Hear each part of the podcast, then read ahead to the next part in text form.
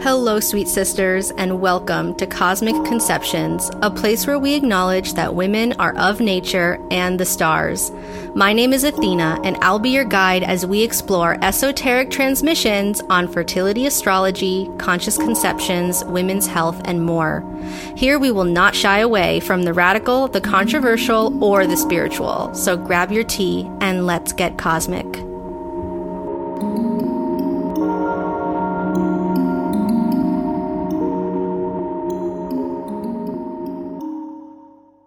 Ladies, how are we doing today?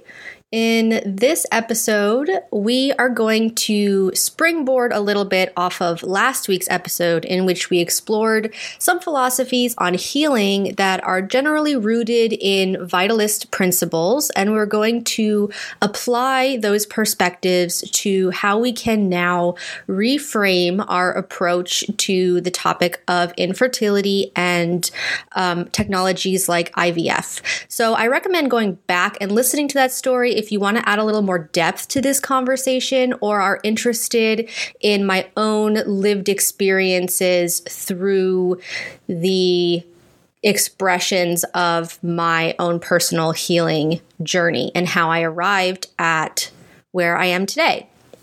Before we get into it, remember that you can now become a paying supporter of the Cosmic Conceptions podcast for just $11 a month. Not only will you be engaging in reciprocity with this work, but you will also be able to gain access to the podcast bonus material, monthly AMAs, and the Cosmic Conception Diaries over on Substack, where this podcast is hosted.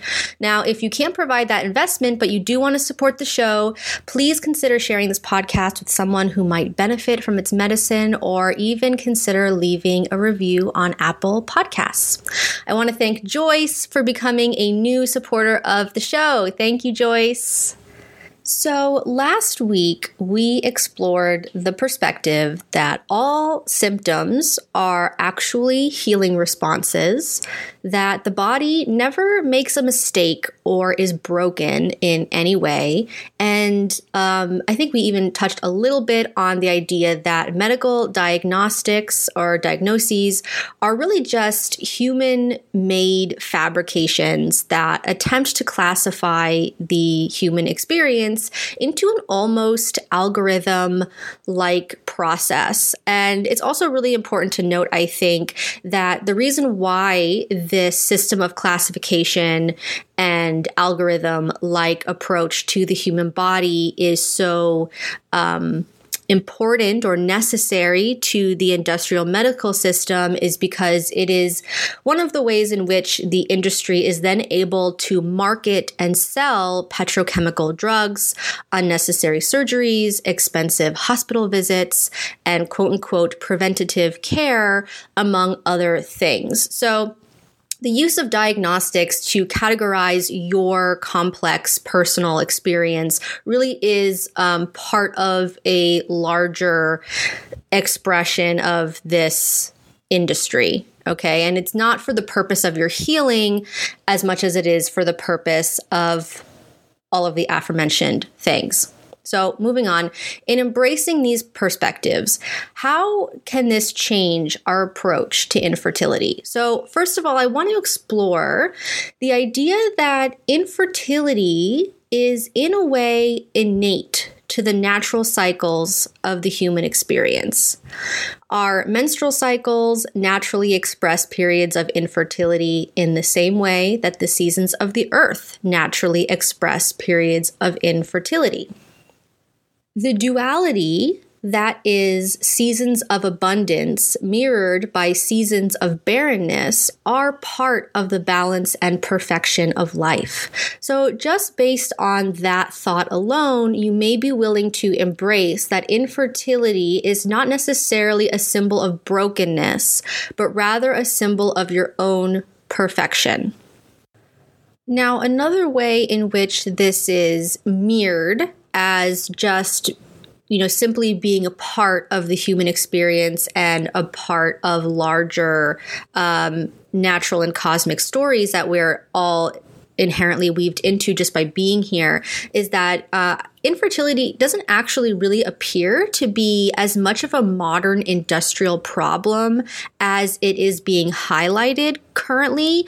It certainly is extremely prevalent in our culture in, you know, numbers and percentages higher than perhaps um, human, humankind has really ever experienced before. And that is certainly, I think, partially a product of our of our culture, our modern industrialization, blah blah blah. Um, but couples uh, being unable you know to bear children whether it's coming from the man or the woman or a joint uh, experience or or cosmic experience or you know we're going to explore all the possible reasons why later um, this uh, expression has been around for a very very very long time. Um, even as far back as all of the um, as far back as you can take all of your kind of romanticized uh, stories about ancestral living and societies, uh, et cetera, et cetera we know for sure that um, there are texts dating as far back as the Babylonian era that discuss treating couples who cannot bear children. And then, of course, the medicalization of infertility kind of became popularized during the Hippocratic Greek era. But this problem is also acknowledged in traditional medicines like Ayurveda and TCM. In Rebecca Flemming's paper, The Invention of Infertility in the Classical Greek World, Medicine, Divinity, and Gender, which I will link to in the show notes, she says infertility has a history that goes back thousands of years, a rich and varied history, but which always involved medical efforts, among others, this part is key, and never lacked confidence, a confidence that itself will have helped achieve positive results. So I thought that this, um, that last little piece was also extremely relevant, and there is, um, another paper that I'll reference in a bit in which we can kind of connect those two points and talk about why. So let's explore some definitions of infertility. Usually, when women think that they might be infertile, the first thing that they tend to do in our culture, of course, is consult the internet. Um, and this is usually along the lines of what they will find. So I just pulled this definition off of the CDC's website because they appear to be um, an authority in the industrial medical system. So the CDC says, in general, infertility is defined as not being able to get pregnant after one year or longer of unprotected sex. Because fertility in women is known to decline steadily with age, some providers evaluate and treat women aged 35 years or older after six months of unprotected sex. Now, I almost don't even like sharing it with you because I just it's so depressing. Um so okay, we're to we're to get into this, but just generally speaking in our current age, the industry is evaluating infertility based off of this 6 month period and this 1 year period. Okay, so let's go back in time a little bit. Um, in 1989, there was a paper written by Marchbanks et al., who, or it was titled Research on Infertility Definition Makes a Difference. Uh, and they basically explored what women experienced in terms of how long it took them to get pregnant and with various, under various conditions at different ages, blah, blah, blah. Um, the paper that will be referenced in the show notes is actually a revisitation on that uh, original 1989 paper. But in that original paper, they defined infertility based on two years without a pregnancy, which is actually quite close to the Ayurvedic perspective. I have a quote here um, from a paper on infertility through an Ayurvedic lens, which will also be in the show notes, that says according to Ayurveda, infertility exists when a couple is unable to achieve pregnancy after two or more years or fail to conceive for several years after the first delivery.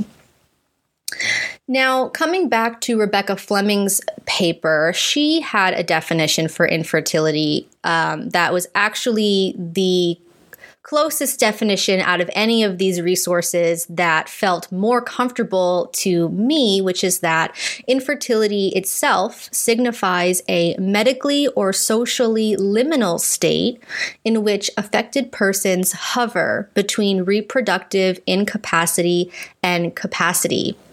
She also notes later in the paper as well that infertility is, quote, a position of compromised generative capacity, but not its absence. So you can see how, as we travel through the ages and through different cultural uh, philosophies, that the definition of infertility has sort of changed. Um, and again, these are all really subjective man made definitions to define this period of liminality, as Rebecca Flemming would say. Now, I prefer not to focus on the word infertility as a label. It's not something that I would personally align with, but if I had to assign it a definition, I would say that infertility is a period of preconception in which there is intention to connect with the archetype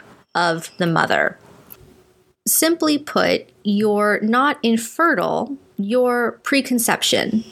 Which, of course, brings us into the question of well, what if that period of preconception never comes to an end? What if I reach the passage of menopause and a child never came through me. So, this is where I think it might be helpful for women to begin reevaluating what it means to be a mother.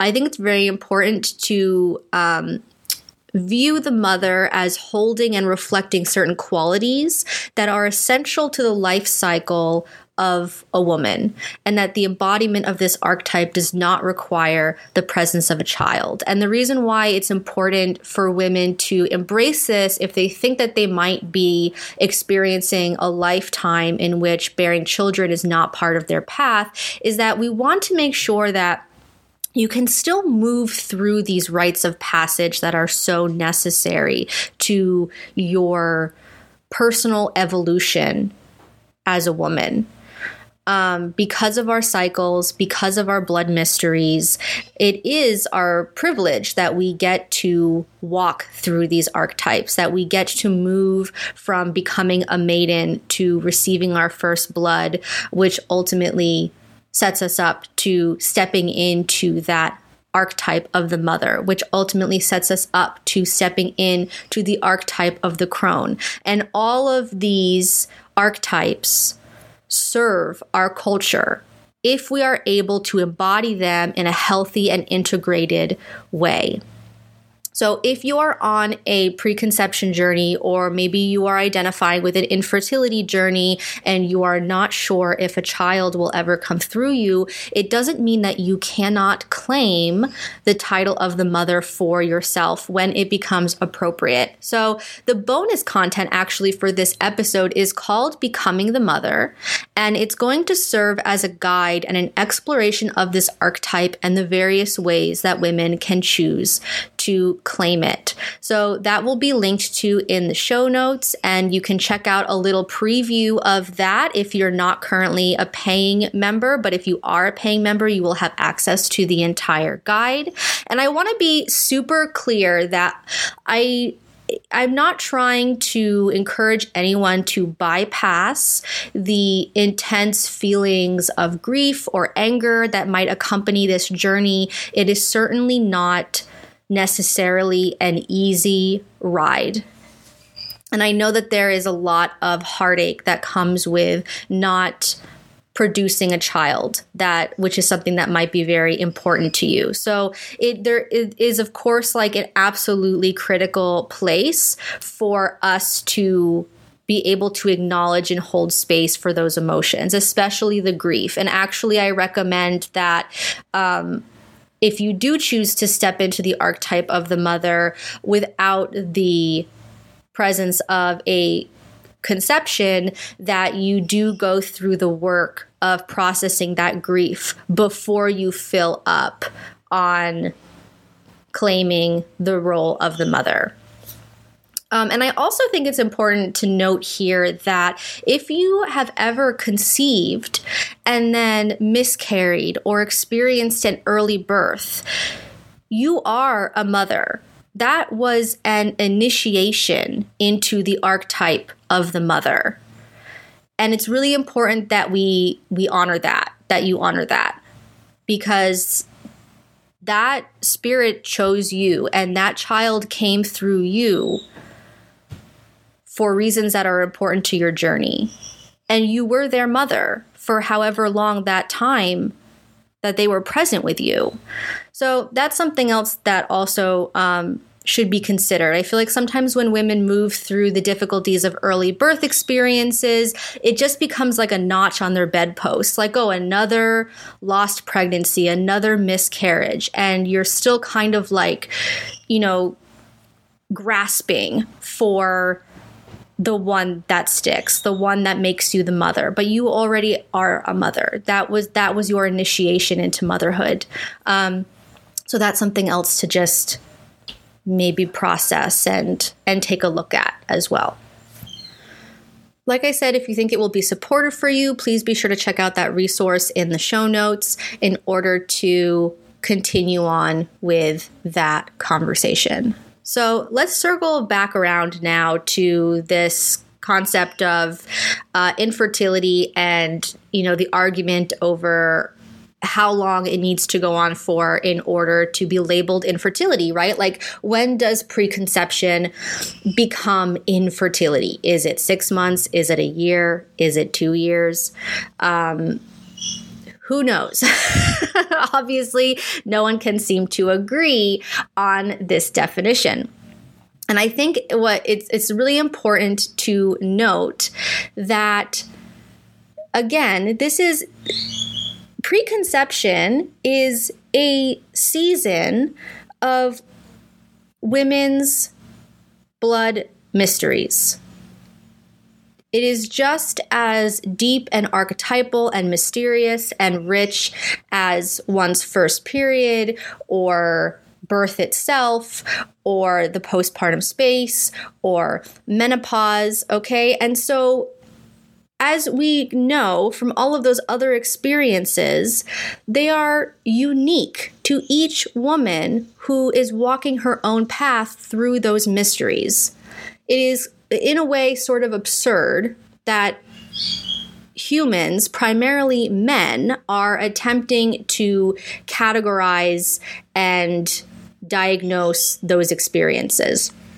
Now, I'm going to go back and reference um, that research study on, you know, the definition of infertility and just highlight a couple things that were written in there. So one quote was that their study confirms, our study confirms that a history of infertility is common, although it often spontaneously resolves and that, quote, there was a high cumulative incidence of pregnancy after infertility across all definitions, meaning the paper explored um, the concept of infertility, you know, after six months of unprotected sex, after six months of unprotected sex with the intention of getting pregnant, and then after 12 months of unprotected sex versus 12 months of unprotected sex with the intention of getting pregnant. So, all of these different various ways to categorize preconception and infertility were explored. Um, and generally across the board, they found that infertility spontaneously resolved. Whatever. Whatever that is supposed to mean. It's like such a strange way to, to word everything. Okay. Um, and then the the updated version um, this is like the the updated version of the paper that's reflecting on the 1989 paper. They also noted quote given our findings that the definition continues to make a difference overall and within democratic or demographic subgroups future studies should carefully consider which definition best aligns with their study aims and understand the ramifications of their choice for both internal and external validity validity, basically reconfirming the quote from Flemming's paper in which she said, confidence, um, a confidence that itself will have helped achieve positive results. So both of these papers, one more scientific, one more like historically research based, are acknowledging that our attitude and our approach and the way in which we label ourselves and our experience through this period have a can have a profound effect on ultimately the results, the positive or negative results, um, or I guess I should say the outcomes of those experiences. Now that we've kind of explored the realm of the infertility diagnosis and hopefully have given you some new ways to reframe and think about your experience, let's pivot into ARTs and IVF. So, ART stands for um, assistive reproductive technology and usually includes procedures like IVF or IUI or some of these other techniques that industrial medicine tries to use to approach infertility. Uh, but I will read you the quote of the CDC's definition again, just so that we have a baseline of understanding, you know, what the system is aligning itself with. They say ART includes all fertility treatments in which either eggs or embryos are handled. In general, ART procedures involve surgically removing eggs from a woman's ovaries, combining them with sperm in the laboratory, and returning them to the woman's body or donating them to another woman. They do not include treatments in which only sperm are handled, meaning intrauterine or artificial insemination, or procedures in which a woman takes medicine only to stimulate egg production without the intention of having eggs retrieved. So I actually kind of consider IUI um, as as being part of artificial reproductive technology, artificial assistive reproductive technology. Um, the CDC says no, but I think a lot of um, clinics and you know practitioners across the board generally, when they think of ARTs, they're thinking of IUI and IVF. Now, some sources cite IVF in particular as being a treatment for infertility.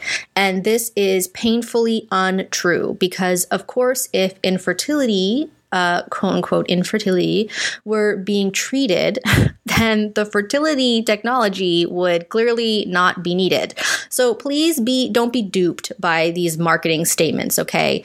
Um, the choice to use ARTs or IVF is a choice that does not include the healing of your infertility. So that this is not like a shaming statement. The purpose of having this conversation is not to shame anyone for choosing this path. Um, so please don't like fall into a death spiral of, of guilt or anything like that. That's not why we're having this discussion. But I do think it's really important to name what is true. And I think if women can grasp um, the full holistic, like a full and holistic understanding of what their choices are, then they can make them from a more informed and intentional choice or, or intentional decision, right?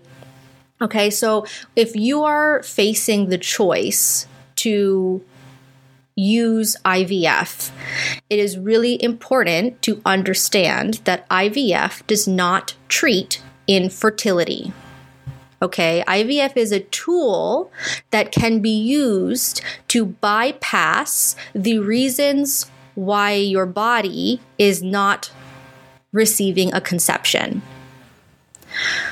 Okay, so that being said, let's discuss this. If the body is preventing a conception from occurring, and we understand now that the body makes no mistakes, you're not broken, something is not wrong in there, okay? The body is responding and adapting to your chosen lifestyle, your emotional body, all of the things. If infertility, the body's choice to prevent a conception from occurring, is in itself a healing response or even a way to protect the mother and the unborn child from harm, then why would we bypass the intelligence, that natural intelligence, through technological force? Or I guess the question should be knowing that do you still consent to bypassing that intelligence through technological force? Because, of course, people, there are lots of reasons why people choose to bypass the innate intelligence of their body. And maybe that's a conversation for another time. But um, of course, there are also more spiritual reasons why a child may not be coming through. So let's pretend that actually you do appear to be quite healthy and your cycle is quite healthy and your emotional body is very integrated and you are living out your purpose in life and everything about your life is feeding your joy and uh, all of these other things, right? Everything truly seems to be in its place. Okay, so then what else could be going on there? So we can explore some more spiritual reasons why a child may not be coming through, right? So it could have to do with the karma that you have come into this life to play out as a woman, as a woman, as a mother, right? Or it may have to do with a life purpose that actually does not involve the conception of a child.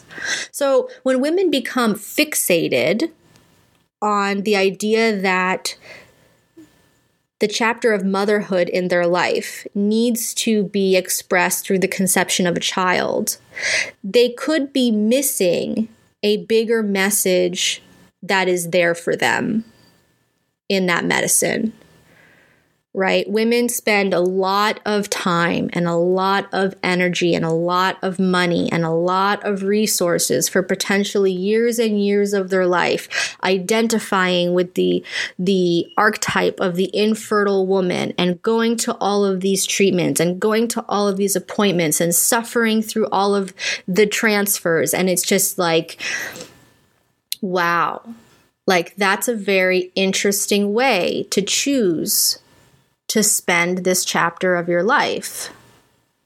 And it's quite a distraction, actually, from the medicine that could be waiting for you in this preconception time in which a child is not coming through.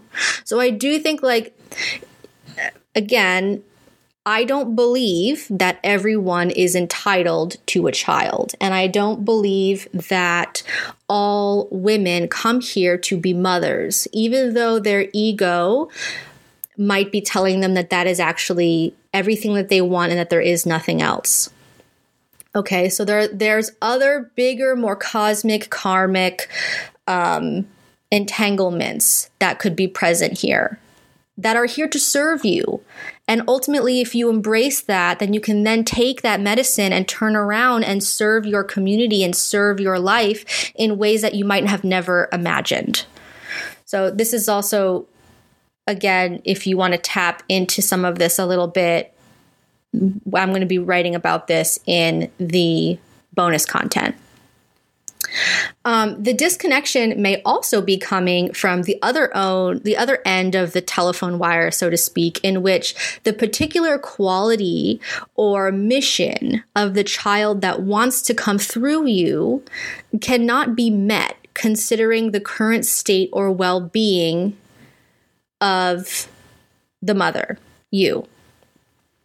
Um, so, for example, if the child that wants to come through you is coming through you to participate in a very specific karmic relationship with you, but that cannot be completed until you move through your own planes of personal growth.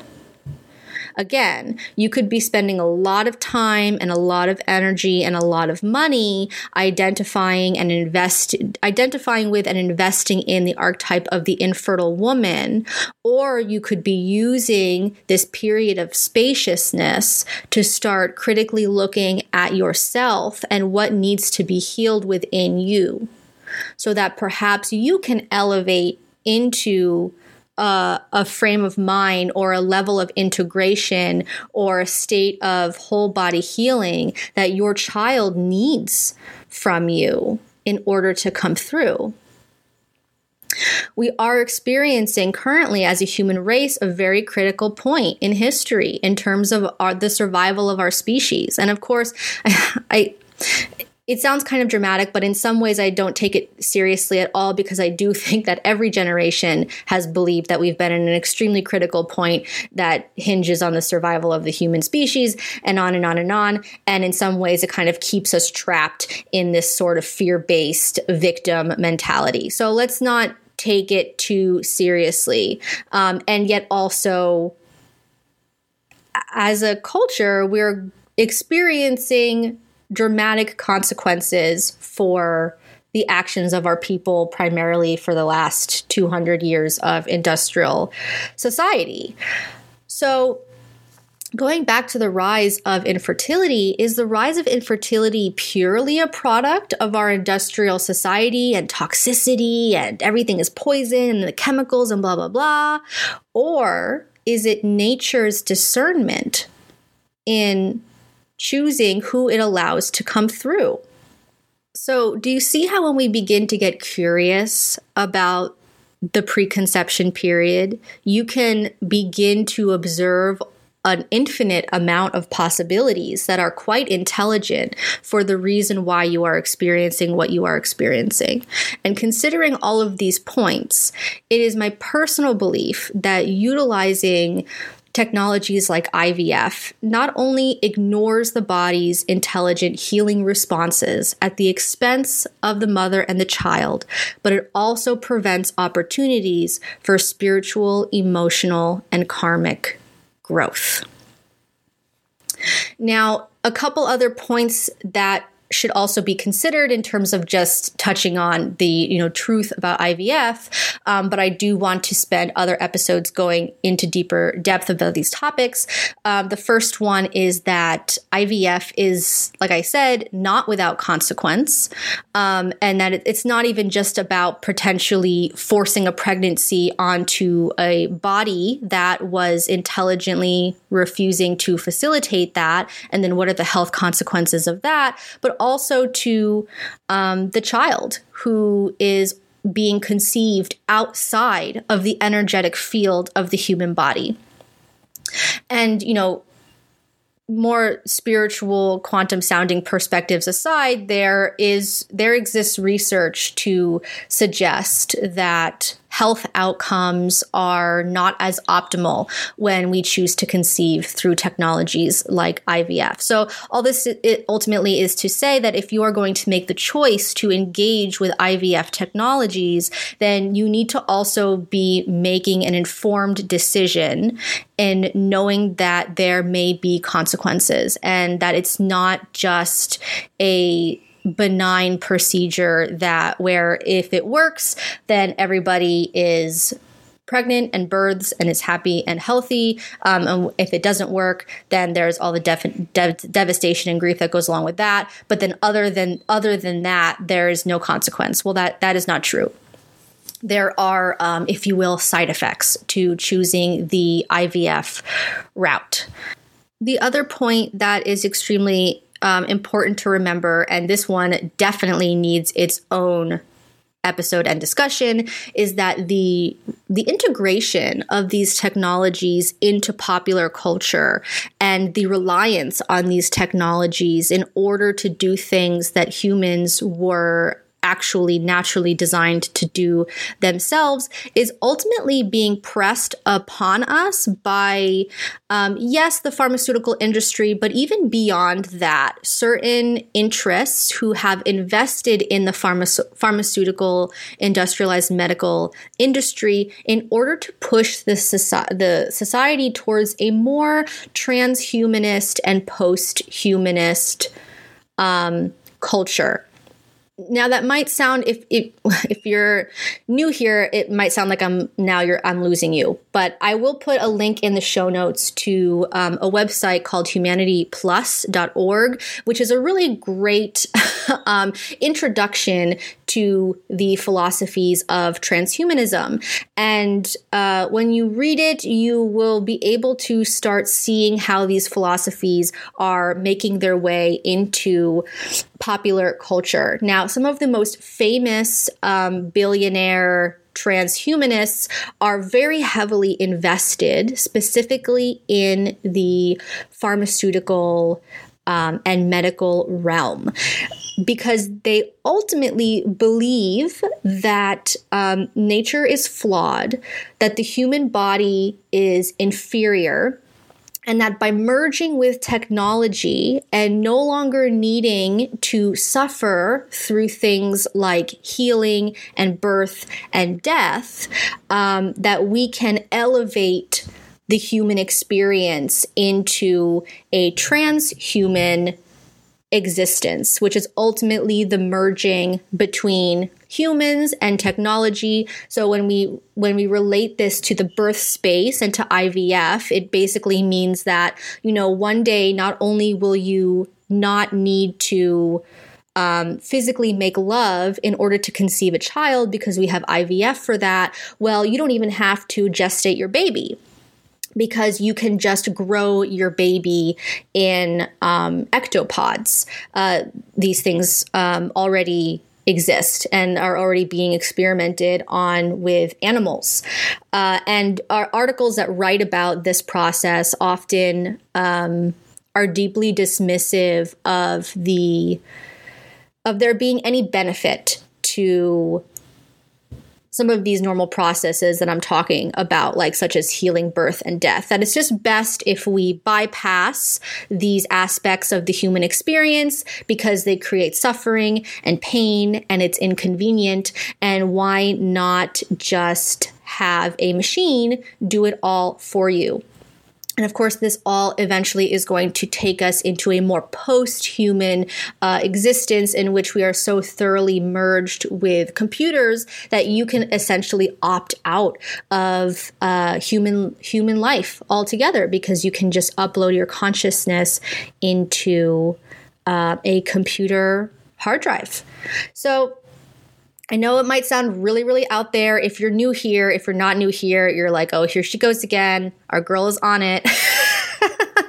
I will put some very basic resources in the show notes so that you can just kind of tap into um, that that frequency um, and and you know plug into some awareness about around what is going on there. And we will most certainly have an entire podcast episode based on. Um, yeah, the kind of medicalized uh, post human uh, direction that our culture is going in. So it's just something to take into consideration when you look at this whole picture. I hope from start to finish, I've sort of created um, a picture for you about the ways in which we have sort of been miscategorizing the preconception space as infertility, how infertility is being used as an identity and a diagnosis that is really not help, helping anybody through their preconception journey because ultimately it just um, categorizes you as somebody who is then qualified for technologies, which we have already covered, do not actually heal or address the root causes of infertility, and really pull pulls you away from turning your experience into a spiritual, purposeful opportunity for growth. And then, of course, in continuing to engage with these technologies and invest our money and our energy into these technologies, we are feeding into a broader agenda that is ultimately trying to further separate us from our integration with nature and the natural experiences of life, which is one of the reasons why we are in this sort of infertility picture to begin with, actually. So we are kind of just like further spiraling away from the truth. Okay, I will end it there for today. Uh, please consider becoming a paying supporter of the podcast, especially if you want to access that bonus content that I think will be really helpful for those who are on um, preconception journeys. It, even if you are not quote unquote infertile, even if you are just starting out with your preconception journey or even beginning to think about your preconception journey, it can be really healing to enter into that space having already fully integrated the possibility that it might not result in a child. So, wherever you are in your process, this resource is going to be really nourishing for you. And again, you can tap into that in the show notes. And until next week, I'll see you later.